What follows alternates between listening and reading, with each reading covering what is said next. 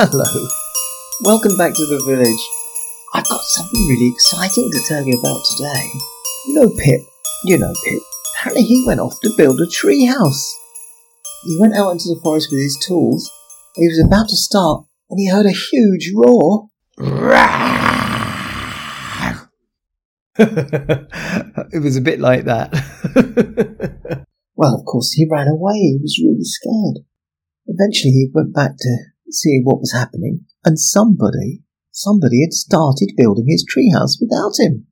But just then, there was another roar. And he ran away again. Eventually, it went quiet, and he went back, and whoever it was had built even more of his treehouse. He was really getting ahead. Then suddenly, do you know what happened? There was another roar. But he ran away behind the bushes and watched, and out from the trees came an enormous, hairy figure.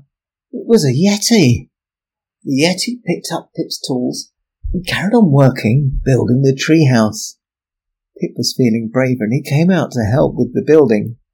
And it roared with surprise. He'd scared the Yeti. so Pip thanked the Yeti for helping, and she said her name was Betty. Betty the Yeti. they worked together all afternoon, and they finished the treehouse. Apparently it's magnificent. I haven't been to see it yet. But Pip took Betty the Yeti to the sweet shop. Everyone was amazed to see a Yeti. Pip tells me she chose the candy floss. I'm not sure which flavour. Which flavour do you think a Yeti would like? I'm not at all sure. Probably not Brussels sprout. who would like Brussels sprout candy floss? Nobody. That's who. Now, I think it's time for a joke. Don't you? So many jokes have come in that I have to try and choose one that is quite good. Yes, I like this one. I hope you will. You may not. What's green and warty and covered in tinsel and goes ribbit, ribbit? I've never heard this one before. But apparently the answer is a mistletoe. Hmm. I wonder if you'll enjoy that one. I quite like it. Thank you, Jody, for sending in that joke. I hope everyone likes it. I suppose I'd better go and get on. So much work to do. The elves are really busy, and Mother Christmas is baking, and she's baking gingerbread Christmas trees. I might get to help her decorate them, and that means I get to lick the icing off the brushes and the spoons and the tubes. And uh, oh, I'm looking forward to that. Anyway, a lot of you haven't sent me your Christmas list yet.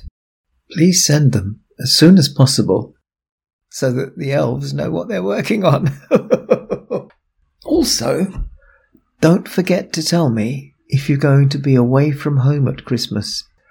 Please get your grown ups to tell me the address where you will be spending Christmas so we can be sure to bring the presents to the right place. Of course, to be on the safe side, you could always put out some reindeer relish so that my team will know where to land. oh, I wonder whether you know how to make reindeer relish yourself. Do remind me to tell you the recipe.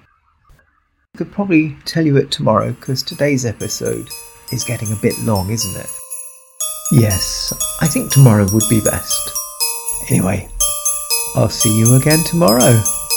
Bye then.